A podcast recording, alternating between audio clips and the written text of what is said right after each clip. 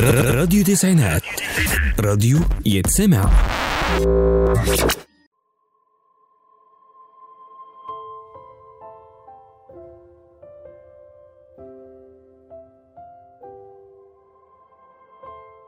مساء الخير عليكم أعزائي المستمعين. يا رب تكونوا بخير. معاكم أميرة منصور من برنامجكم حكمة في حدوتة على راديو تسعينات اف ام هنتكلم النهاردة عن حدوتة جديدة جواها حكمة لذيذة. كان يا مكان في سالف العصر والأوان.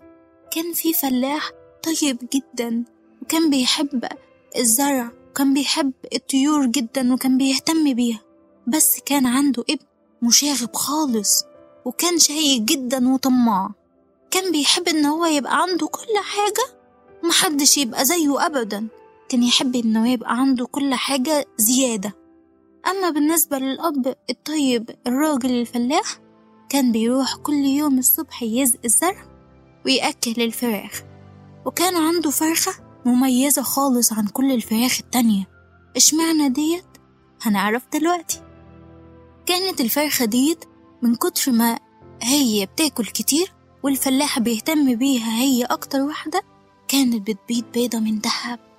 كان في بيض كده مميز من ضمن البيض الكتير. كانت بيضة من دهب كان دايما الراجل الفلاح ياخدها ويبيعها ويجيب بقى كل حاجة ناقصاه وهو محتاجها. سواء كان أكل أو حاجات للفلاح أو للطيور. لكن ابنه الطماع الشرير دوت قال له لأ أكيد الفرخة دي جواها كنز كبير. وهي أكيد لما أنا هذبحها هلاقي جواها كنز أكتر من البيضة. بدل ما هي بتبيض بيضة واحدة لأ أنا هفتحها وآخد كل الكنز اللي جواها.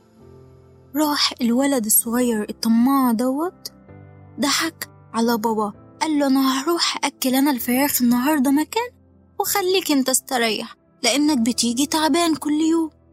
راح الولد أخد سكينة من المطبخ وراح يأكل الفراخ بالراحة وأول ما لقى الفرخة ديت جاية عليه فضل يأكلها ويهتم بيها خالص لحد أما الفرخة. سرحت مع الأكل ونسيت خالص وجود إن الولد ده موجود. راح الولد الشرير دوت راح ذبح الفرخة. ذبحها بالسكين اللي أخدها من المطبخ.